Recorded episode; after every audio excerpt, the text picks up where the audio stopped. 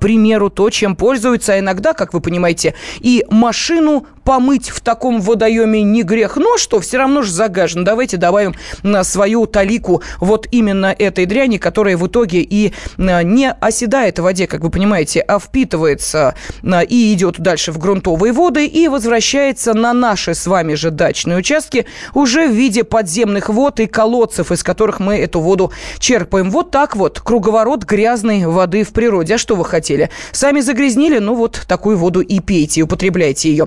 А, вас на даче кто-нибудь э, водоем загрязняет? Как вы э, справляетесь с этой проблемой? Я обращаюсь к нашим радиослушателям. Пожалуйста, телефон прямого эфира 8 800 200 ровно 9702. Можете ваш комментарий отправить на WhatsApp и Viber 8 967 200 ровно 9702. Ну а с нами на связи волонтер проекта «Чистые водоемы» Ирина Синякова. Ирина,